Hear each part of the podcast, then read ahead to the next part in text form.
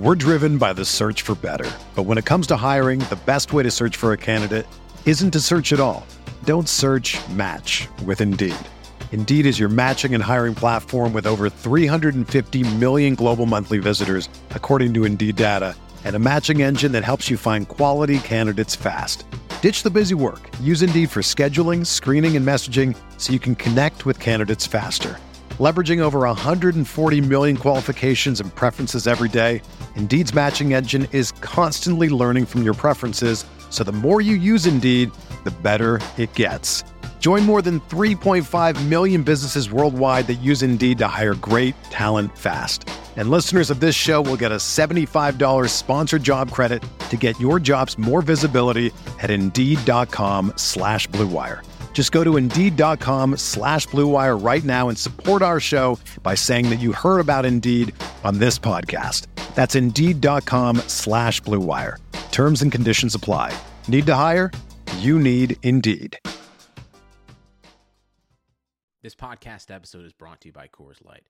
These days, everything is go, go, go. It's nonstop hustle all the time. Work, friends, family expect you to be on 24 7. Well, sometimes you just need to reach for a Coors Light because it's made to chill. Coors Light is cold lagered, cold filtered, and cold packaged. It's as crisp and refreshing as the Colorado Rockies. It is literally made to chill.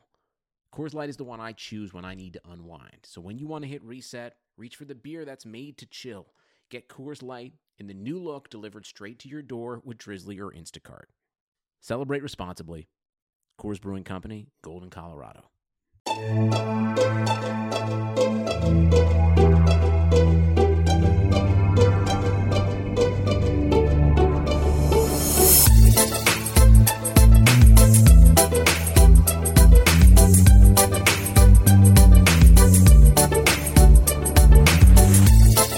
there, Knicks fans. How are you doing?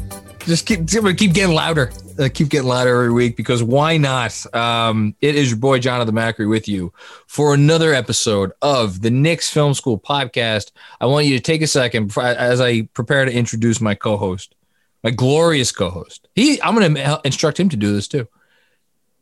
Give yourself a pat on the back because you, if you are listening to this podcast or hosting this podcast, I suppose you root for a team that has home court advantage in the fucking NBA playoffs. How you doing? Jeremy Cohen, the one and only. You be- we started this shit when they were winning 17 fucking games. and we st- I, I think I think this is what I think this is what Drake I don't know what Drake's last name is. Does he have a last name? Probably not. Yeah, he's not. I mean, he's not like the queen. he's got a last name. Is he a royal we? Um, I think this is what they were saying when they said started from the bottom. And now what? We here. We here.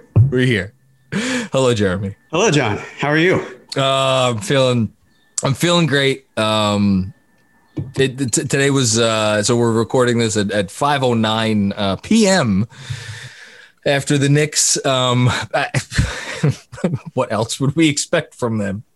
After the Knicks uh, really tried to make this one interesting at the end, uh, but but did um, defeat the Boston Celtics uh, C and a half squad, C minus squad, to emerge with a, a four point victory, thus securing the fourth seed in the Eastern Conference and a matchup with the Atlanta Hawks. Um, but uh, I've had a little while to recover uh, from that. Um, I took a little break after the live stream to build a sandcastle with my older daughter. It was an ugly ass sandcastle, much like much of this season for the Knicks. It's been ugly. It's been ugly, but they get the job done. Um, Jeremy, some opening thoughts from you. I, I, I wish I was a little louder. In case you, if you're not watching, you probably can't tell. Jeremy just opened a um a beverage. We'll get Andrew to amplify that. I'm sure he can. He can make it like so loud that people are going to regret that. He's the whiz. Um, God, that was really awful. The game, it was great, but Everything about it was awful. I mean, it, terrible. it, in so many ways, it was uh, a microcosm of this entire season. You think stole my it. fucking bit at the. Oh my god! I was Well- going to that bit. this is why you tell your co-host about the bit beforehand. That's all right. I'm gonna think of a new bit. That's all right. Uh, yeah, fine. it's sorry, John. It's okay. You're rolling. Um, no, just the idea of, I mean, it kind of reverse in the sense of like, well, no, I'll stick with it. Yeah. Stick with it. Stick with The it. idea of this team where it's like kind of close, keeping things at bay, but then all of a sudden they just go on this great run, and then you think, hey, we got this. We can we can maybe sit back, and then it's like, oh nope, things are pretty stressful right now, and they prevail. And I will much rather, I'd much rather take this than the idea of oh, you know, like a fake comeback, the hmm. patented fake Knicks comebacks that we've seen over the years. But it just felt, it feels good. It feels so good. And I got to say, I was reading through your newsletters and especially the ones where fans wrote about how they have felt over the last eight years. And it's staggering to think how much of my life has changed and for the better over these eight years, but just everything that has happened in that time. And to see people uplifted and feeling joyous about a basketball team that was projected to be among the worst in the NBA. And instead of finishing maybe with the fourth best record before the lottery, it's the fourth best record in the conference. And I just, everything about it makes me so happy. And um, it's wonderful. I- With all these injuries, with COVID, with everything, new coach, I'm in awe. I'm in love. I'm in love. Um, I think I had a I think I had a, a girl say that to me once. You're you're not in love with me. You're in awe of me. or maybe I said that to a I don't know. Anyway, um, Did it work wait, out? It, no, it didn't work out. Okay. Um, thankfully. Um, Hopefully this this. I think I see the look on Andrew's face. I have it on speaker view, so Andrew's face isn't big, but it looks like he wants me to talk about anything other than what I was. Okay, he's Oh, nodding now. Yep. He's nodding. That's not okay. Um, I'm going to ask you, Jeremy. I'll say first. Um, so eight years ago, when the Knicks last made the playoffs, um, I, we, we should say where we were. Um, I was um, first starting to date my wife, who I was not talking about a moment ago. Um, we she had never watched uh, basketball um, up until the 2012-13 season, which we we started dating um, in the middle of that season, probably right around the All Star break. And we started going to this little crappy bar, um, watching the games on usually on the weekends, and then we migrated over to Applebee's, and then it was it was crazy because I think it hooked her to basketball because she had always been baseball, football. Um, but then as the years went by, she like she's like not that she quite like I think there were times where she was actually like mad at me, like, why do you give so much attention to this team? And she's never said that. She's never said those words. But it's like when we're, you know, when you know, couples couples have fights sometimes. And you know, a, a line that she has gone to a few times is like, "You care more about this fucking basketball team than you, you know, do." She doesn't curse at me, but she's it's implied.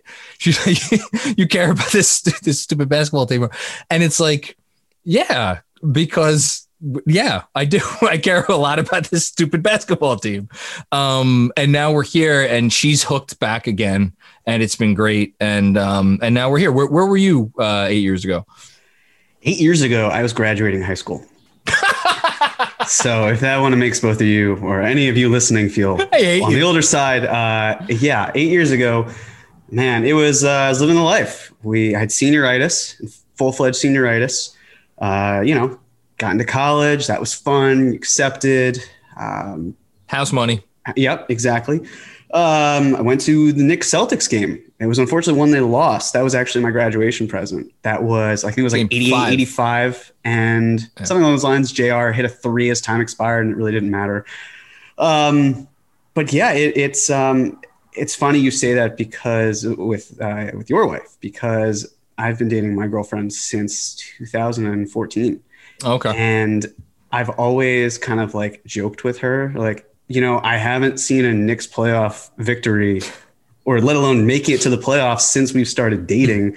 I'm not saying, but I'm not not saying what the deal is. And I'm sure she loved that. And I'm sure she loves probably hearing that from the other room. And if I am no longer alive tomorrow, you know why. You are all my alibi or my witnesses. So, um, yeah, it's just crazy how much has changed. I can drive a rental car now, John.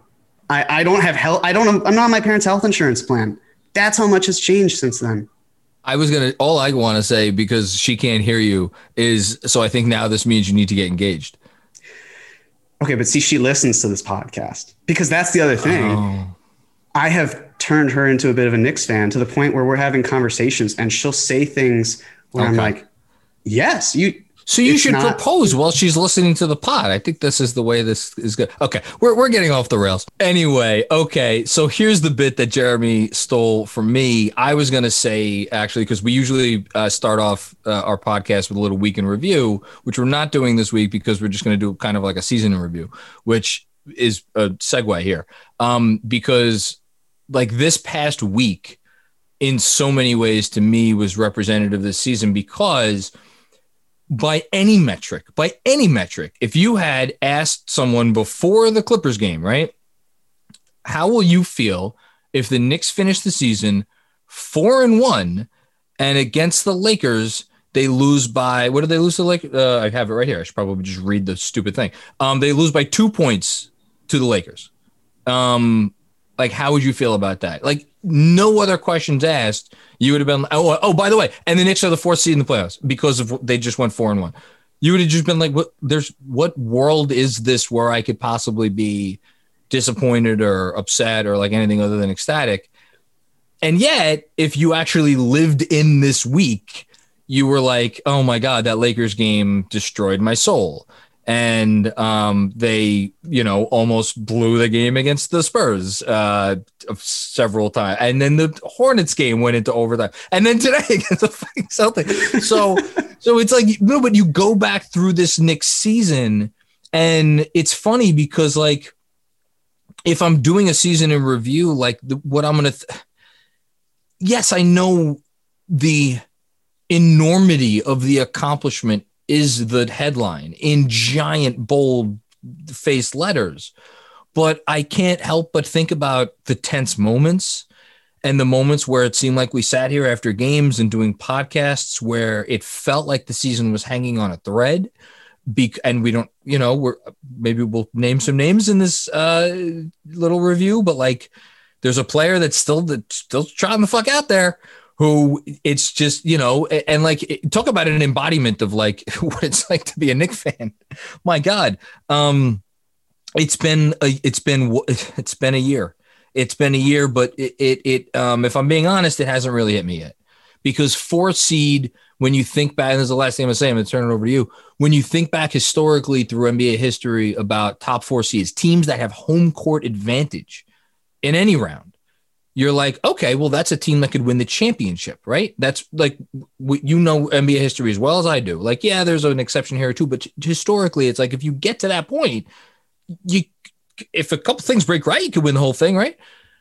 And like, still sitting here today, and I hope nobody thinks less of me because of what I'm about to say, but like, I still don't think that that's a reality. Like, we're in that conversation, and maybe that's egg on my face, and we, sh- I should be thinking that. Um, so that's kind of what I think about the season, what I what I kind of come away with. Um, yeah, I'm still in shock. Honestly, I don't. I still haven't processed it fully, and I don't think I will process it until the season ends in one way or another. It was the I think it was the Spurs game where they were down what by it seemed like double digits at one point. they were down by 17. Right. And I turned to my girlfriend and said, uh, I'm glad we're not there tonight because we had the night before there were some Knicks fans and we struck up a conversation outside and they said, Oh, we're going to the game. And then they came back and she was like, They won. Aren't you excited? And I was like, Yeah. Yeah, I'm excited. That, that's awesome. That's great. And it's just because I I still am not accustomed to winning to the point where it sinks in like they won. That's incredible. And this season just keeps getting better. And I don't know at what point that'll really sink in, you know, because, mm-hmm. and I try to keep my eyes on the present. It's, it really is hard though, when you think about how well they're doing and not think about the future possibilities as well. And just taking all that into consideration. And I can't, I can't help but think like, Hey, the Knicks are doing better than all of these big market teams did before they landed their stars. Like, Much better. they don't even have to win a playoff series. They still are doing better than the Lakers before LeBron, the, the Clippers before their stars, the Nets before their stars, like all of those things. And the fact that we can say, even with losing Derrick Rose for over 20, no, over 10 games, 12 games, I think, in total, didn't even come right to the now. Knicks until game 25. Burks missing, I think, 20, close to 20 games, something along those lines. Uh, Robinson Mitch, missing 41. I mean, Wait, hold on.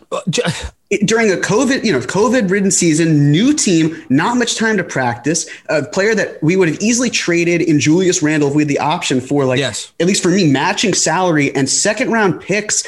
Uh, the, the fact that they were able to trade up and then trade down for Immanuel Quickley, um, and that you can do yeah. all of this with your number eight draft pick and Obi basically like not contributing high minutes until maybe that first Dallas game, and then he, he, just starts to do better. He's averaging four points a game. I know, and yet look at the impact that he's he's making and giving Julius Randle the ability to breathe. I mean, how many weeks ago was it where we sat here and said, "Okay, well, would you rather see Obi Toppin or Kevin Knox play minutes at the four?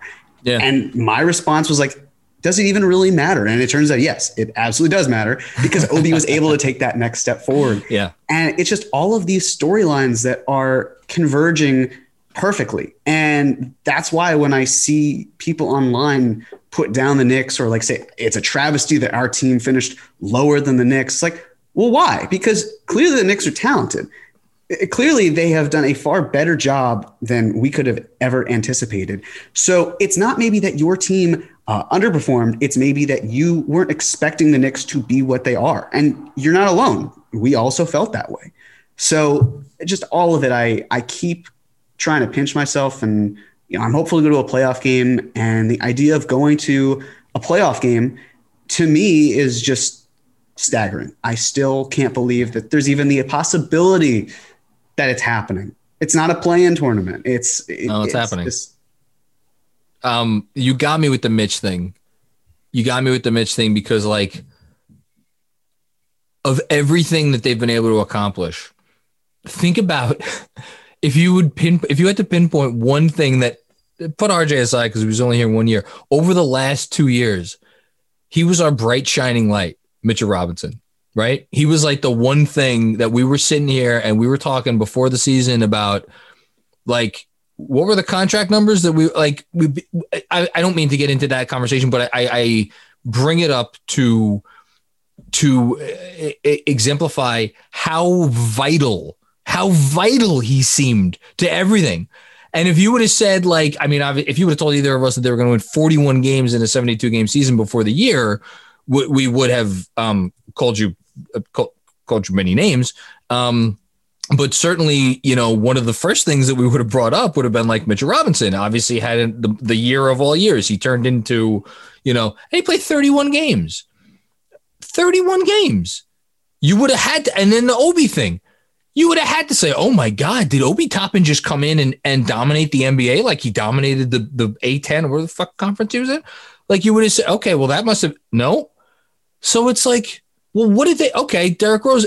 It's I'm have it right here. 34 games, or, or sorry, 30. Today made it 35. 35 games, less than half the season. Like at some point, uh, Bill Parcells, you are what your record says you are, and despite the fact that I was sitting there yesterday against the Charlotte Hornets and was sitting there today against the Boston Celtics, and at the end of both of those games, despite 70 games worth of evidence, I was still sitting there. I'm like, oh my God, they're going to lose this game. They're going to lose this fucking game because, of course, they're going to lose this game because they always lose this game. That's what I was thinking. And yet, and yet, we have 70 games worth of evidence that they don't lose this game. They actually find a way to win this game. Putting it aside the one Timberwolves game, which is the one that stands out to me where they lost that game. That's the one. But eh, am I, am I, that's the only one. Is there another game where you were like, yes, I know they didn't pull it out with, against Brooklyn and Philly and um, the Celtics game. This, the yeah. second Celtics game, I would say, is the one where it was like that should have been a win. Okay, and Marcus Smart won it, and that's that's fair. we're we're talking about two games here, really, right? Yeah, and it wouldn't have been a significant difference if those two turned into wins. No, no, wouldn't. Yeah, compared to the standings, and yeah. that's the other thing too. If you're telling me that the Knicks could finish in the fourth seed with Elfrid Payton as their starting point guard like I, I saw a tweet this past week about how the Knicks are going to get some star this year, and it's going to make Elfrid Payton look terrible in comparison. I mean, even more so. And I thought, like let's let's put away let's put the star factor away. Just getting a starting caliber player in that role. Where are the Knicks? Like where are the Knicks right now if you have Fred Van VanVleet instead? Let's not talk about the future. Right now, that sort of idea. So with all of this playing against them, they're still able to be where they are in spite of all of it. Alec Burks signed for $6 million. Nerlens Noel signed for $5 million. Reggie Bullock back for 4.2. You know, I mean, if, again, if you think about it, all of this, oh, in so many ways, is because of Reggie Bullock uh, failing his physical and having to sign a shorter deal or a, a smaller deal. Marcus Morris, trade Morris, firing of Steve Mills, and everything. Immanuel Quickley, all of it. It's just, yeah. it's the fact that you, we can trace it back to that point. And when you consider all of these role players and how people were laughing at the idea of it, laughing at Alec Burks getting $6 million. Well, we, in our defense, we praised the hell out of this offseason. We did, but we, we the idea said, that yes, yes no. that other people didn't, and and you know, as you see the goalposts move to a greater extent, it's just like again, let's go back to the thesis of this year, right? The core point was let's just have a good season full of development Be and competent. let's hope for success, whether it's winning or losing, because it's house money. And the Knicks found a way to win with everything they're doing. And if that doesn't set them up for success in the short term and the long term, I don't know what and would. can I throw something else? Maybe? Cade, but again, that's that was like such a small chance that whatever. We're not having that conversation. If anybody out there is listening, and I, oh God, I hope I don't piss anybody off. Uh, I'm gonna be. I'm gonna compose. Say it. No, no, no. Unfiltered. No, if you're if, if you're listening to this podcast, Andrew has a face on. If you're listening to this podcast and you're like, you're both idiots. They should have tanked. They fucked up because they had a chance at a guaranteed. A, do your homework. Just do your homework. Go look through NBA history. It's I, I'm not I'm not gonna sit here and recite it for you. Just go look through NBA history. The fact that the Cavs got very lucky one year and the Mavs lucked into a team that made a stupid trade for reasons that may have to do with nothing having to do with basketball. And what else? I mean, Spurs. Julius Randle is going to get at least one MVP vote. I'm convinced of it. And if he doesn't, no, he's, he's, going to oh, he's still gonna get way. He's gonna get way more than. Uh, here's my least. point. It's Right. it's you You have to have traded him in order for you really to submerge yourself to the tank. It's but it's not even And it- about what you would have needed to do. It's just the odds are so against you Yeah. that you get that player either by the fact that you land in the spot to pick the player or that the player you think is going to be the player actually becomes the player. And then added on top of it all the benefits that come with being in this market with this record. It's I, I just if there's a lot if there's all the uh, you could sell me a lot of good you're not selling me that you're just not selling me that after what this team has been able to accomplish this season. So I just had to say that. Um, and of course, I've lost my. Tr- oh, that's. Can we just do, do a very quick exercise? I just Yeah. thought of this now. I hope Sure. Andrew doesn't mind. We're, we're going off the rails, but we always go off the rails. Um, I don't know. Like you were, you brought up Fred VanVleet. Like, how many point, how many starting point guards are there in the league right now that if you put them on the Knicks in place of Elfrid Payton, don't result in in six to eight win jump.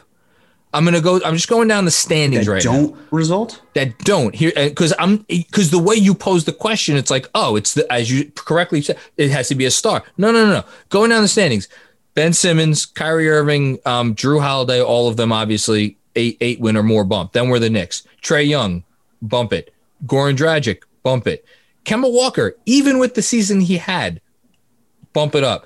Uh, Charlotte Hornets, LaMelo Ball, bump it up. Um, Russell Westbrook, uh, based on how he's played the last 35 games, what do you think? No, I would. And again, Yeah. I didn't. I didn't want Russ because not because We, I we thought don't he'd have to talk about that, but contract. just but yes, for for argument's sake, for okay. right now, yeah, I would take Russ over it. Sure. Brogdon, uh, yes. Mm-hmm. Um, Bulls, who's their starting point guard? I, if you give me, I think Satoransky would have been worth about two or three more wins for the Knicks. Yeah. Um, Kyle Lowry, yes. Um, Darius Garland, absolutely. I know he, he was a little injured, but that guy would have been worth at least five more wins. And then you get to the Orlando's and Detroit. So fine, Detroit, Orlando, I'll give you those two. Um, And Orlando, to be fair, had Fultz to start the season. ooh, that's right. And I if mean- a healthy Fultz would have been worth five or six wins easy. Yeah. Okay. Um, uh, Utah pick either of those two guys. Phoenix, obviously Chris Paul. Uh, Denver, Jamal Murray. Uh, the Clippers are actually an interesting one because they actually arguably don't have a guy there. So let's. That's a. Th- Well, I mean, would you take Reggie Jackson over Elfrid Payton? of course, I would take him, but how many how many wins is Reggie Well, worth? if you look at Reggie's season, you know he's actually done a pretty good job. Um, He's he hitting drives, threes. he scores, he Agrees, yeah. shoots. It's you know his defense isn't as good, but he's able to do effectively what you want from uh, a Thibs archetype So- guard. So let's give him. It would have been, you know, maybe three more wins Sure. with Reggie Jackson. Um, Portland has Dame. Dallas has. I'm giving. I'm saying Luka for the or Jalen Brunson. Fine, put Luka aside. Mm-hmm. Jalen Brunson's. And Jalen doesn't even start. That's the thing. um, I'm not a fan of Schroeder, but he belongs in this group as well. Um, then we got Curry. Then we got Ja. Then we got um, Derek. Uh, no, sorry, I was going to say Derrick White, but um, Dejounte Murray's their point guard. Lonzo Ball. We have. We'll have that conversation. or even in a few Bledsoe. weeks. I mean, Or uh, Bledsoe, I don't know. I, I Bledsoe's been pretty you bad. just don't like Bledsoe. so that's like so now we're up to like three teams. Um, and then uh De'Aaron Fox, um, uh, D'Angelo, oh, Ricky Rubio. No, Ricky Rubio's worth a lot of wins. Shai Although Gilgeous- Rubio's been off the bench mostly, hasn't he? but he's the point guard that I want to take for for this team from that team. Okay, Uh, Shai, yeah. Shai Gilgeous Alexander, and then um, the Rockets, John Wall. This version of John Wall would be worth how many war- more wins than Elfrid Payton? I don't think it'd be that many. I understand that a lot of people might push back on that, but the fact that John Ball Three, is so well, even, I don't, I don't know. I really don't know because you know he's had injuries. Um, he just can't. He's not an off-ball shooter, really. He Yeah, he doesn't cut. He's very much Unlike like, Elf, who's just deadly off the ball. right? And, and again, I don't mean this as John Wall slander. know, it's I just know. based on where he's at. I just I don't. We're driven by the search for better. But when it comes to hiring, the best way to search for a candidate isn't to search at all. Don't search match with Indeed. Indeed is your matching and hiring platform with over 350 million global monthly visitors, according to Indeed data, and a matching engine that helps you find quality candidates fast. Ditch the busy work. Use Indeed for scheduling, screening, and messaging so you can connect with candidates faster. Leveraging over 140 million qualifications and preferences every day, Indeed's matching engine is constantly learning from your preferences, so the more you use Indeed, the better it gets. Join more than 3.5 million businesses worldwide that use Indeed to hire great talent fast. And listeners of this show will get a $75 sponsored job credit to get your jobs more visibility at Indeed.com slash Blue Wire. Just go to Indeed.com slash Blue Wire right now and support our show by saying that you heard about Indeed on this podcast. That's Indeed.com slash Blue Wire. Terms and conditions apply. Need to hire? You need Indeed. So- if it's a significant improvement. So basically, what we've just decided is if they had, ex- with the exception of maybe four teams, the point guard on literally from literally any other team in the NBA on this squad, they would be eh, probably considered a legitimate contender as opposed to what most people consider them now, which is that like they're whatever people are saying about them. Um, and they, I don't know, would they be the three seed? Maybe. Um, Oh, God. So who gets the hardware? We, we- I know we're not talking hardware this episode, but like, is it Thibs? Is it Rose? Because like one of those two guys feels like deserves some kind of recognition, Yeah. right? Well, here's another thought. What happens if Derrick Rose is acquired in the offseason? Oh, Where is this team? You don't even need, I mean, like, you know, even with Elfrid Payton, if you replace Rose with Dennis Smith Jr., with um, Frank Ntilikina, with any of the guys who saw minutes at the one, well, what if they How trade? so, so if they trade for Rose, so now you're making a case against Leon Rose for executive of the year. What if they traded for Rose? Well, no, because Uh, that, that would have only benefited him because he would have found a way to solidify the backcourt. Yeah, but you're saying he didn't do this. Well, no, he. I mean, he did. He made the he, trade. It's he did it in mid yeah okay Right. but but if he if he had traded for um rose before the season and let's just say for argument's sake he, they start rose from game one which i maybe they if they because if they wouldn't have signed Elfrid, presumably they would have started Rose from game one, and then No, I don't know. well, I think they still would have probably had Elfrid. I do. I think they probably would have said. I think the same trade could have gone down because the Pistons were in. Hey, well, you know, if we lose, great. If we win, okay, that's fine. They wanted someone like a, you know, they wanted an expiring contract, someone they could take a flyer on, and they got it in Dennis Smith Jr. I think that offer still would have occurred earlier on. It's yeah, just- no, for sure. and because then you know you still need someone to occupy that starter position. We know how Thibs feels about starting rookies. Uh, he's not really a fan of it. We know that they saw Frank as more of an off-ball wing and, and really an emergency starting point guard. But he clearly likes he likes Frank, and he's. I think I Sure. believe it when he has when he says he has confidence in Frank. I just wonder an alternate version of the season, for argument's sake, where Derrick Rose starts from game one, and um, it's Quickley Burks, Frank, uh, Obi, and and you know. But I think the reason he wouldn't have, and I think this you could say this moving forward as well, is Thibs knows what works for Rose. He knows Yeah. the role that he's in. It's great of coming off the bench and working with the younger players. And I would hope that, you know, moving forward, that's the way we see it as well. But really just getting that upgrade over Elf. And there wasn't a way to do that this summer. We don't have to rehash that. Um, at least without, you know, paying a heavy price for some player. Point being, you know, because I know we're we're drifting further and further away, but that's why it's just for this team moving forward. It doesn't take a whole lot. And uh, someone mentioned that Keith Bogans played every single game for, I want to say the 2010 11 it Bulls. was his, it was his first 12. season. I want to say it was actually eighty one, but Yes. He played every game except for the one he missed. And then he started every single playoff game. Yeah. And that's the thing that's so stuck in my mind, right? Because we can see the difference, at least recently. I don't think even Elf's biggest fans, I don't think that they can just throw out these last two Does weeks he- worth of games and. Say, he hey, have any fans anymore? We don't have to. We, they're we, we, no, they're no, no, we, don't- minority. But anyways, it's just we don't have to. No. the point Um, being here is like yeah. I don't. I think it's easy to say, well, he's been terrible, so they can just kick him out of the lineup. But that that's not what Thibs has necessarily shown. I think that they're big on continuity and like Again, like we've seen his role get minimized because that to me feels like a clear snapshot of what they they're trying to do in the playoffs. He's going to be the starting point guard. He'll get six or seven minutes, and then you know they'll have Rose come in, and then they'll have Burks come in after that at some point, maybe Quickley too. But it was interesting that he kind of brushed off the question about shortening his rotation because playoff rotations usually aren't 10, which we have been seeing with the Knicks for the most part, nine Yeah. or 10. They, they can shrink closer to Ten- no, seven or eight, t- especially 10 when someone like healthy. Thibs. Ten Right. when healthy. Right. But even if like if you're Thibs and you rely on guys for heavy minutes and you know how important each minute is, we could see them shrinking to an even greater extent. We could see an eight man rotation and it would make total and complete sense. And Elf could still be one of those players, even though, you know, who knows? But I, I would love to see it. And I think the fact, I'm sure we'll get more into this too, but I'm very curious to see how Alec Burks does in this playoff series against the Hawks because the fact that I don't think he played in two of them. And in one of them, like they didn't start him on, he barely played, uh, he barely defended Trae Young. And Burks has done a really great job of guarding the the number one option on teams. Um, like I keep thinking back to that that game against Dallas where Burks did a great job. Uh, Yesterday he did, or two days ago. Well, no, yesterday he did a great job on Terry Rozier.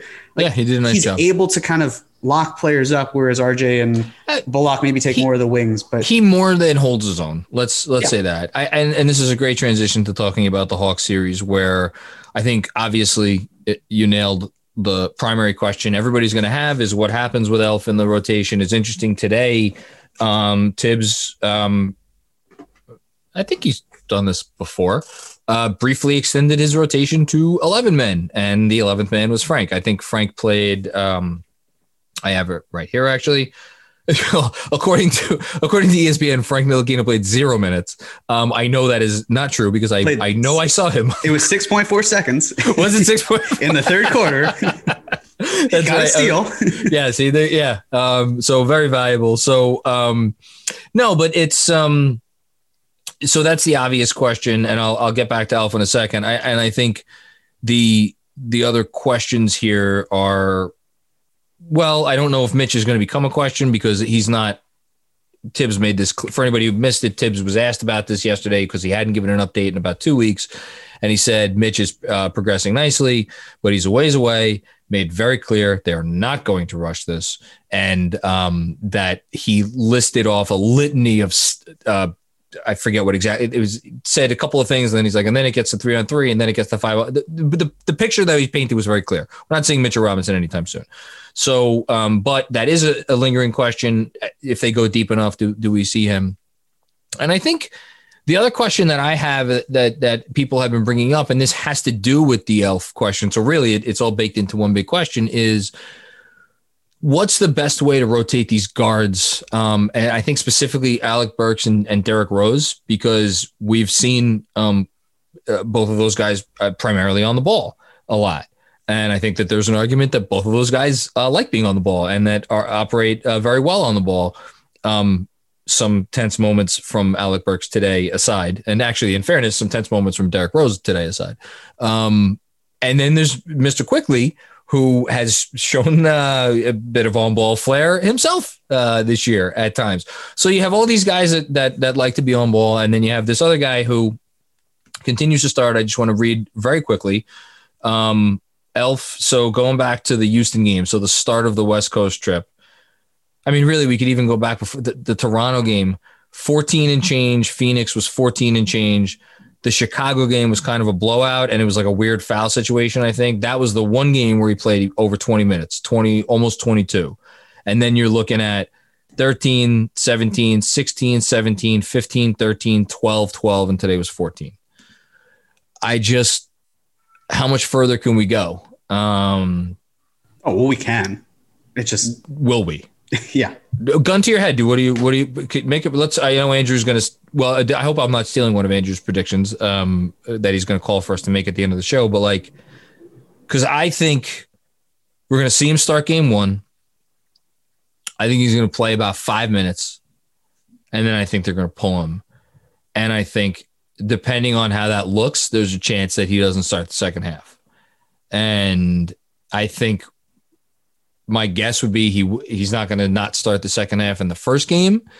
Maybe that's going to happen the second game, and the game that he doesn't start the second half, which I think is coming, the next game is the game that he doesn't start the game. So if you if you ask me to put my chip down on one possibility, that's the possibility I'm putting it down on right now. I still don't think he's going to go anywhere. You know, and maybe I say it because I don't want to aim my expectations and then feel like I'm being disappointed because, you know, he's not being removed. It's just, I, I'm not saying Thibs doesn't make adjustments. He absolutely does. It's just the idea of keeping things as is to open your game. That's he's your he's your opener in baseball. Um, I feel like we, we've talked. I think we've it's becoming popular these days. Right, opener. it is. Yeah, so it is. having him just you know, quote unquote, pitch for a few minutes and then subbing him in with Derrick Rose and playing Rose for 25 minutes and having Burks in there for extended time now that he's kind of gotten more into this groove. And like, I just, I think you could probably shave his minutes even more. I just don't know if he's going to be completely erased from the rotation for one reason or another. Um, and then, you know, I think about like, well, what if this was the trick up Thibs's sleeve the entire time? Which is if like, could, well, if you could dodge a wrench, you could dodge a ball. Well, yeah, but I mean, in the sense of like, maybe he didn't want to let on. You know, like maybe he didn't want to show that he has this opportunity. Because think about how much the Knicks have played, how many minutes the Knicks have played without Elf on the floor. Like there are lineups that have gelled and that we know can succeed. Um, it's really just about timing. And we haven't seen that to start the games, but that doesn't mean it can't. Um, or even when Elf was out with his hamstring, we've seen him, we've seen other players and how that's worked. So like again, I, I want to believe. I just am skeptical that he'll change something. At least I think he'll at least minimize it. Um. By the way, I'm just I'm searching for a stat that I'm going to bring up in a second. Um, do you want to? You, you may know this already by heart. Do you want to know what the or you want to guess what place in the league rankings the Knicks finished in net rating? Ninth or tenth. You have to pick one. I'm sorry. We don't we don't live on the fence here, Jeremy Cohen. it's fair. Um, I'm gonna go with tenth. It is tenth. Uh, do you want to take a gander, a, a guess at the team uh, right below them? It's a team that we've already talked about. Uh, it's probably the Hawks. It is the Hawks, and the team right above them is also a team that has been a top on uh, a topic of conversation for us over. Is it the Mavericks? It is indeed the Mavericks. So, What what is that net rating number? I'm just curious. oh, I just uh, changed off the page. I believe it was two point four though. Two point four. and that's again that's the that is the year long number Right. um what i was looking for and as i've um i think i filibustered long enough that i can now say uh, what it is that i'm looking for is um since april 1st which is when um the knicks have really turned it on they have a 6.4 net rating and for anybody who doesn't know net rating is basically it's the amount of points you score per 100 possessions minus the amount of points you give up per 100 possessions. Typically, that that type of number, 6.4, means you're a contender. So if they have been playing like they have since April 1st over the course of a full season, we would be talking about them as a contender. Um, Can you do me a favor? yes, Can we do a new date? sure. Can we have the starting date of February 8th? Well, let me give. Can I give you this first? Sure. There's a reason I'm giving this because I think this is where Elf really. Well, actually, no. There's arguments about when he really started to go in the tank. Um, but so again, the Knicks 6.4 net rating since April 1st. That's the third best mark in the league. Um, they are in. It's, like, it's, it's almost a fake number. In the minutes that Elfrid Payton is playing over that time, they are. I can't even say it with a straight face. They're getting outscored by 3.6 points per 100 possessions in the 425 minutes that Elfrid Payton has played in that time. And on the flip side, in the 70, 752 minutes that Elfrid Payton has not played during that time, they are outscoring teams by 12.2 points per 100 possessions, which means since April 1st, when Elfrid Payton is not on the floor, the Knicks have a net rating that is essentially equivalent with the greatest team of all time. Because I'm pretty sure that one of those Warriors squads was right around 12, or maybe I'm even overshooting it. Um, what what date did you want now? February 8th. That is the day after. I want to say it's the day after. Uh, yeah, all right. Andrew came in with a clutch. He came in clutch. Uh, 4.3. That is the Derrick Rose date, or at least the day after, I think, that he was officially traded, and that would be eighth in the NBA. Yeah, uh, yes, and again the the elf number. So since the day they traded for Rose, with Payton on the court, minus two point nine when Elf is on, and when Elf is off in one thousand four hundred and eighty six minutes. This is not an insignificant sample size. 8.2, which over the course of the full season. So if you take the Knicks as the team that has Derrick Rose and you and you supersede that onto entire 72 games, you're talking about a team, I can't believe I'm saying this, um, that is essentially the second best team in the league at the very when Elfrid Payton's not on the floor. So we should in a world where like he's the backup and whatever like it's a different conversation, but you, you get it. Are you on cleaning the glass or NBA stats? I'm on NBA stats because Okay, um, I was gonna say cleaning the glass. We could even put, we could figure out an actual winning we percentage. yes we can or at least Um, expected wins over an 82 game span. But we don't even have to because uh, we can just tell based on what we're talking about that it is going to be a very good number. Uh, and again, from game what 26 onward, uh, quick math tells me that is uh, about 54 games. So we're talking about two Well, thirds. it says 46. since right, but I'm saying was it either way? It's Yeah, about 46 since the elf trade, I think. versus- Or no, sorry, since the elf trade. I'm, I'm, I'm, I'm speaking what I want to happen. that would actually yes, that would make sense. 46 Yeah. because 25. Yep. Yes. Um, so Yeah, that's a lot of games. And um, it, you know, the funny thing is, it's not us talking about why uh, net, uh, as he calls it, net efficiency should should matter. Very first press conference that Tom Thibodeau gave as head coach of the New York Knicks, um, when asked about what he looks at in terms of like stats, advanced stats, yada yada yada, first words out of his mouth were net net rating. Um, so he, if you don't think he knows this shit, he knows it. Yeah. Uh, he's not sticking his head in the sand. I, I, I we, we could sit here all day and talk about theories as to why Elfrid Payton is still playing games. I'm, I, I, I don't know. Speaking of coaches, and I, I think you've written about you've probably written about this, and in fact, I know you've written about this. So I personally think that um, Monty is going to get Coach of the Year, but in terms of Thibs, I, this is something that I saw this past week, and I wanted to hear your thoughts. Mhm. How is it that how is it that Chris Paul, as great as he's been, is in the MVP conversation, but also Monty is in the Coach of the Year conversation? Shouldn't shouldn't one of those have far more weight than the other? Like, how is it that they are both so impactful? And I don't. I don't mean that as disrespect to either no, of those. but- but- it just it feels like it should be one or the other. listen, when you're talking about when you're having these conversations about coach of the year, MVP, this, that, you're you're not you're not disrespecting anybody by saying they should be second. It's this is this is the ultimate of Right. of parsing and, and picking nits. Um, I just want to first point out that the Knicks have exceeded their win total and the preseason number I always go by is 21.5, not this 22.5 nonsense. 21.5. Um, and they've exceeded that number by 19 and a half games, which for anybody who doesn't know, over the last 20 or sorry, over the last 10 years, um, only one team has exceeded that. It was the Hornacek Suns, the first uh, Hornacek Suns year. Um, and by the way, this was in 72 games, not 82. So um, let that be noted. The Suns have exceeded. I did the, the Suns play tonight. I guess. I think they won today. Oh, did they win? Okay, I believe so. so. Then, so then I believe they will have exceeded their total um, by 11.5. So eight less than uh, Thibs and the Knicks. So if you're talking about like you know if these awards typically go now, you can make an argument that it's it's tougher to go from a good team to a contending team than it is from a shitty team to a decent team. So that maybe balances it out. To your point, though, um, if you have a guy who uh, don't ask me why I was looking this up the other day, but I was because I am a crazy person. Um, oh, that's right. I want to see where Jokic ranked. Um, I looked up win shares per 48 minutes um, over uh, this in the last 20 years. So since the year, I think I started at 2000, 2000 yeah, since the 2000, 2001 season, win shares per 48 minutes. Um, Jokic ranks third, by the way. I, I think I was looking it up because people are, that idiot is like, oh, Jokic is a terrible MVP season. Yeah, third best. Um, LeBron James is second.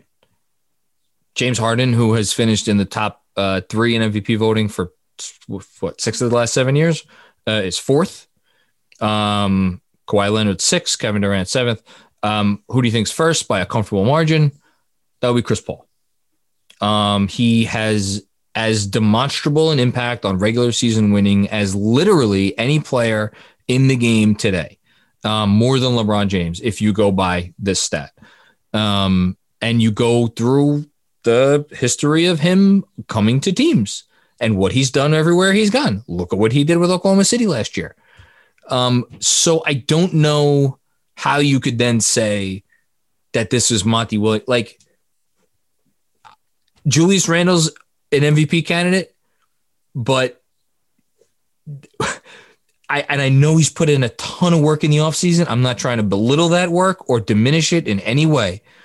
But what Thibs has been able to get him to do and put him in positions to be successful, to me, quite frankly, is a guy that uh, more impressive than if like you were coaching Chris Paul. I bet Chris Paul with a bunch of guys who could play decent basketball could figure out a way to fucking win some games. And that's why I think Thibs should get the honor. So, yeah. I'm with you. Um, I'm, I'm okay. biased, but I'm with you. No, I mean we're both, obviously we're both Right. biased, but Well, you know, it's like it, it, of all the awards. If if you're telling me, you know, Macri, you you pick your the thing that you think is most deserving. Randle top five MVP, Randle second team All NBA, um, you know, Leon Rose executive of the year, Derrick Rose six man of the year. trying to think if I'm forgetting anybody that anything else is reasonable. Like Nerlens is not on an All NBA team. Um, I would pick Thibs coach of the year as the thing that I think it should be the case. Um, okay. I think we're I think we're pretty we're anything else should we say about the Hawks series? I mean, I don't know what there is to say other than kind of throw out the regular season record. Um, uh, Trae Young left one of those games with an injury. Bogey Bogdanovich missed one of those games entirely. And then the third game was in the very beginning of the season um, when like the Hawks were playing uh, what the fuck's his name? The other guy who went to Duke with RJ and uh, Zion. Cam Reddish. Cam Reddish, 30 minutes a night um, of not very good basketball. So, like, I'm not saying the 3 0 doesn't matter, but like it's just here's the last thing I want to say about this series. For anybody out there who thinks the Knicks are going to walk into Madison Square Garden next weekend, wherever the game is, and they're going to, you know, throw it down on the floor and it's like, okay, let's get on our way to the second round. No, no, no, no, no, no, no, no, no, no. This is going to be a tough series. Is a very good basketball team that is healthy at the right time. And the only guy that they're missing is the aforementioned um, Cam Reddish, and he wasn't very good this year. Um, they are they are still missing DeAndre Hunter, but he hasn't been there since February, I think. So this team is good. Um, Clint Capela and um, Trae Young are have a better net rating as a combo than anybody in the league this year, with the exception of I think the best Utah duos uh, since uh, Nate McMillan took over. Um, they are Bogey Bogdanovich is hitting threes at a better rate than anybody in the league over the last two months. They're really good. This is a fucking good team. Um, I think. Well, I'm not going to say yet because I'm waiting for a producer's corner, but um, just I just wanted that to be out there. That's all. Just wanted to be out there. No, you said it, and uh, it's completely accurate. I saw some. It wasn't so much a stat. Maybe it was. I just can't remember exactly what it was. But when Bogdanovich hits three or more threes, the Hawks do incredibly well. And Bogdanovich had a really great game against the Knicks. Uh, the fact that McMillan is now the head coach, that I think is another thing to take into consideration. Um, but yeah, it's not going to be a cakewalk. Um, Capela is going to feast on the boards. It's a shame Mitchell Robinson isn't going to be healthy to um, clean up on the glass. But you know, it's like there's certainly a level of confidence, but this this isn't like oh yeah, let's let's just destroy the Hawks and move on to the second round. No, it's let's focus on right now, get the business done. I think the Knicks got lucky in the sense of I am more concerned for Miami or the idea of playing the Bucks, but neither of those options, yep. you know, wound up happening, and the Hawks are who they're drawing. So I am curious to see how Trae does just in terms of playoff basketball. I wonder if games will be tighter, if calls maybe won't be quite as loose. Um, but you know, I mean, until the NBA decides to do something about the three point shooting, like the Devonte Graham, I think it was uh, three that he took where mm-hmm. he got hit and you know, like launched himself into the defender. Like, I mean, that's yep. that's not exactly what Trae does, but it's very similar to what he does in the sense where he gets that call. Yeah. Is that going to be a prevailing call when things get maybe a little bit scrappier? I. Mm I don't know. I don't. I'm curious to see what the Knicks do in terms of if they shut down Trae, What happens to the rest of the offense? I mean, again, Bogdanovich well, is available and certainly productive. So maybe I, they just kind of live with you know shut down Trae and live with the rest. I I, I think, curious to see. I think that's the biggest question for the series is how do they want to handle Trae Young? Um, I don't know that you could shut down Trae because basically what you want to do with Trae is is force him to take the floater and he hits a lot of floaters. Um, you know, and and that's a dangerous shot for him. Um, to me, the key to the series, we talked about our biggest questions for the series. I think the key to the series is how they defend uh, Capela. If they can find a way between Noel, who has had issues with um, with Clint Capela, I noticed today Taj Gibson, who is my favorite human being of all time. Um, the Knicks defensive rating with Taj Gibson on the court, it's only 25 minutes against the Hawks this year is a um, uh, not so tidy 130. Um, not, not what you want. Nope. Um, so yeah, uh, we're, we're, it's, it's going to be hard. Um, and we um, shouldn't minimize what Julius Randle can do because, you know, I mean, Randle, they have no one to, they have no one to stop Julius Randle. Right. That's the thing. Um, yeah you have to have a big series from Julius, um, and, and everyone stop uh, Derrick Rose, and and we can mm-hmm. just keep going down the line of the players that the Hawks have no one to, stop because exactly. if Hunter's not going to play in the series, he's their he's their big time wing defender. You know, Bogey, admirable. Kevin Huerter is a, is a ginger, um, and um, fuck you too. Anytime, um, and uh, Clint and and Clint Capela is a really good rim protector that deserves to be in the the All NBA. All, oh, excuse me, All D. I actually the All NBA conversation if we're being honest. Um, but definitely All defense. Um, he's really good as a backline, but we've seen him. You know, we we've seen that show before in Houston. Like you could you can you can score on Capela. Um, but that's what frightens me is we're entering a series where we're hoping to get four wins that are probably going to be like 130 126 and um, you know we'll we'll see if they do it.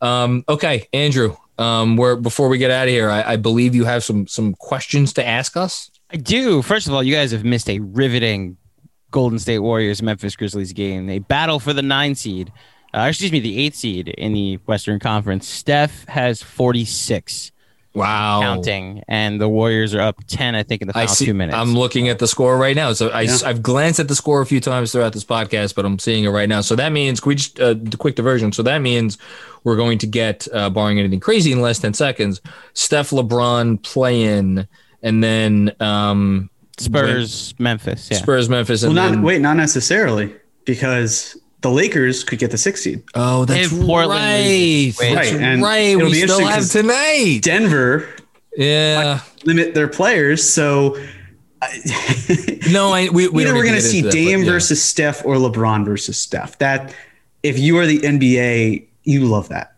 You love the marketing that you can do for that. So, producers' corner, gentlemen. Yes. Um, you mentioned earlier, John, that we do not ride the fence here. When you made sure Jeremy answered whether the Knicks were the ninth to test tenth best team in net rating, which is hilarious coming from you. Whenever I ask you for a prediction, you always add a bunch of caveats and you say, "Well, then if," and then when, and so. I decided for producers corner because I like to do this. Jeremy knows this better than anybody we have predictions to make for the NBA playoffs. We will start who's coming out of the East. Who's coming out of the East to go to the finals? Yes. You know what? I spent five minutes earlier today. I shouldn't admit this. I spent five minutes earlier today fantasizing. That's the only appropriate word for it. Uh-huh. Fantasizing that okay, Philly, they just gotta shut down Embiid. All they gotta do is shut down Embiid. Easy And task. then what? Easy task. It's Mitch might be back. Joel Embiid. Come on, Joel Embiid. You know, and then I mean, if we get that far, you know, Battle of New York City. I mean, uh, hey, hey, you know, okay. Um, I'm not. Gonna, I, I can't sit here and predict the Knicks are going to get out of the East. Um, uh, do I think they could stay healthy for three rounds? Uh, Jeremy, do you have an answer? uh Brooklyn. I'll go Brooklyn. My heart says the Knicks. My head says you're an idiot. Uh, it's probably the Nets, but in between my head and my heart, it's the Bucks. Okay. Really? You're. You're. Yeah. uh, Okay. some, I don't know. There's just something about this year where I feel like they have gotten over whatever, you know, insanity they had last year. I think it made them a stronger team. I'm saying this, they'll probably get wrecked by Brooklyn, but No, there's something about the Bucks where I don't know. I feel like Jrue does enough where, especially if they decide to finally shorten their rotation in the playoffs, that's a pretty good team that they have. And no, they're they're very they just need to win, you know, four games in Uh, that second round. And I feel that's the other thing. Like Philly, what happened in Miami, that's got to be somewhat worrisome if you're a Sixers fan. I my biggest change is since in the middle of the season I was like, yeah, it should, I think the Sixers are going to come out of the East, and now I'm I'm I backed off that. That said, if it was the Sixers, if it was the if it was the Bucks, if it was the Nets, nothing would shock me. I'm going to say the Nets. Okay. Now who's coming out of the West? Uh, Jeremy, do you have a quick answer? Man, I don't. I'm I'm really stumped on this. I, I spent some. I actually did spend some time um, thinking about this uh, earlier today, and I, I guess I'm gonna. Yeah, I. I it's. It, can I tell you the other thing I was thinking about earlier today? Sure, of course. If wh- when the Knicks make their finals in my fantasy world, who- Uh huh. who- you know who I was thinking about, like if the Knicks are Would, the no, but you know who I was thinking about? Would it be that insane if Team X also made it? Oh, Dallas. Yeah. Oh shit. Just just only only be, only because only because so let's say it is Denver that drops down to the 4, which if Denver loses and the Clippers win, um it's it's Denver that drops down to the 4. I I love Nikola Jokic. He should be he should, if anybody um doesn't vote for him first place MVP, they should have their vote stripped. Um I think the Mavs could win that series and then the Mavs play Utah. And do I really am I really going to sit here with any conviction and be like, oh yeah, the Jazz will definitely beat um, a team with the, the best player on the floor, um, with Mitchell having been banged up for several weeks. Like, So I would I, I went through that mental exercise. All that said, um, I think the Lakers are going to come out of the West.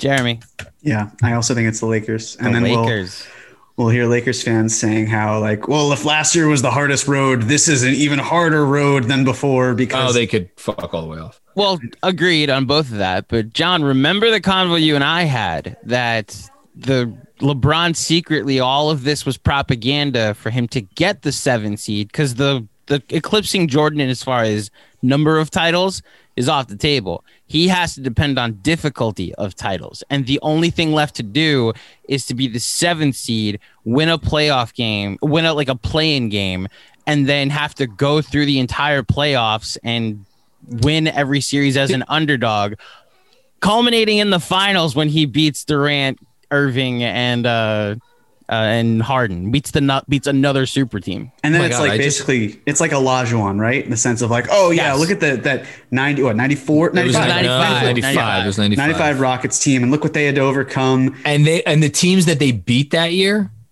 Incredible. and, and then the Shaq Magic in the finals. That was one of the most outstanding Yeah. playoff runs ever. He went It's Can like I- four, 450 win teams, right? It was so it was- it Stockton was- Malone, Barkley in the semis, And he then beat Spurs. MVP Robinson, Robinson in in the the finals, and then finals. Shaq in the finals. um, uh, absolutely. He, he basically beat all of '90s like uh, big men that mattered. Um, So you it was both have crazy. Lakers Nets or Lakers Bucks. I have Lakers Yeah. Nets, but I had Lakers Nets before the season. I've I've never found a reason to d- divert from Lakers. I, look, I've I have, I have plenty, but if you're going with your gut, I guess you have Um, to go. can I ask that. you guys a quick question before we get out of here? Sure. What Well, odds? one other one I have. Oh well, let me. I'm going to quick interjection. What odds would someone need to give you for you to, assuming it's Lakers Suns first round, for you to bet on the Suns to come out of that series? What would you need? Ooh. So you're saying the Lakers would have to be the so I'm getting money for picking the Suns? Yeah, you're. I'm. Well, are you saying the Suns would be favored in the series? I'm saying the Lakers would be favored in the city, series, and what would what odds would someone need to give you to get you to put money on the Suns? Yikes. I'd do it three to one. I would not do it at Three two to one? Okay. I, I would do three to one. I really like the Suns. That's the thing. They're, they're Okay, so then so then they're say even money. So I would I would take even money. Yeah. Okay. If you give me any odds on the Suns, I would take them. Jeremy I'll go middle, two and one. two and one. Okay, There you go. all right. Million dollar question, guys. Knicks Hawks. Who will win this series and in how many games? I mean, we're, we both obviously. Oh wait, who won our last I did. predictions? You I, won it. I You did. I said four and one, Uh, and I believe I also won the end of the season uh, breakdown of the last fourteen. So, So you get to. So wait, should we do it like we? One of us has to pick a different um in number of games outcome than the other. That would be more fun. So then, Jeremy, if you won, you go. So you get to be, you get to pick the number of games that because we're both going to say the Knicks are going to win the series. Right. So how many how many games are they going to win? yeah, I, uh, I'll take Knicks in six. Okay, I'll take Knicks in seven. I probably would have taken Knicks in seven anyway, so that works out well. Okay. Uh, A- Andrew, you want to pick Mm. one? What are you going to say? I've had such a blast this season, and I think that the Knicks have won my heart. This is the most fun I've ever had watching the Knicks. I've been on the record how terrified of the Hawks I am, and other than the fact that it's Atlanta, like bad things happen to their sports teams. Uh, if I'm just going by the data, the Hawks have been like the fourth best team in the NBA since uh, the coach little, took over. Little aggressive, but But like just by the record, they have the fourth most wins. they're the fourth most Hey, wins. They're, I have a- get the net rating is still around the middle of the pack, but still, Well, they've no, it's been- it's a top. It's it, around ten. It's a, they're a real team. They're a, again, right. we're And then you add in that they've figured out how to close games, which Yes. the Knicks, as we saw the last couple days, have had to depend on some really bad teams in order to close games. I will say, fuck it, I'll say Knicks in seven, but I'm not confident confident about it at all. I see a world where the Hawks go and win this thing in six. Can I, really I just do. want to point this out though, and again, the Hawks have had a great season. I am not trying to say like, oh, the Knicks will, you know, easily be fine with with the Hawks. They will have their hands full. But based on when Nate McMillan took over, when Lloyd Pierce was fired, I think they went eight and zero right after. right. yeah, um, something like that. Right. So uh, if we're talking about wins in terms of how they've had the fourth most wins since that's happened, uh, for that win streak, they beat Miami in Miami. really solid win. Oh, the Uh, rest of those wins went to dog shit. Orlando and won. Went to Right. Toronto and won. Sacramento at home won. Uh, at uh, they won at home against Cleveland. They won at Houston. They won against Oklahoma City at home. Uh, did a great job beating, beating the Lakers. Although I'm pretty sure the Lakers were The Lakers were banged up. right. Um, went to the Clippers and lost. Went to the Kings and lost. Won against the Warriors. That's nice. You know, lost by 24 to the Nuggets. The Knicks certainly got their asses handed.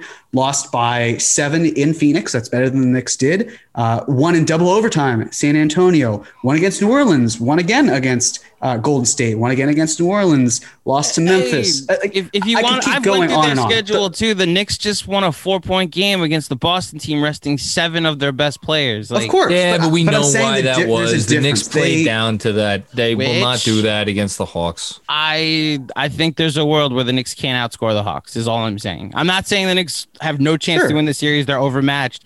But if you're just looking at net rating, the team right behind the Knicks is the Hawks. I think this is a very even matchup, and the team that has better offense down the stretch scares me.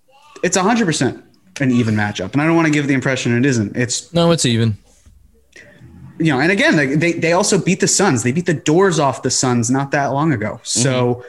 that was certainly impressive. They're a formidable foe, as I think Clyde might say. A it's just formidable foe. and They are a formidable foe that we swept the last time we played them in the playoffs 22 years ago. God, did you just do that? The 99 series was 22 years ago. Wow. I'm good at math. What can I We're- say? no, we're old, is what you just said. Okay. I well, was a teenager. the we does not apply to Yeah. me for whatever it's Jeremy worth. just went full Uncle Phil on. we? yeah, I was thinking that too. There you go. I hate Okay. all of you. Hey, you want to come say hi?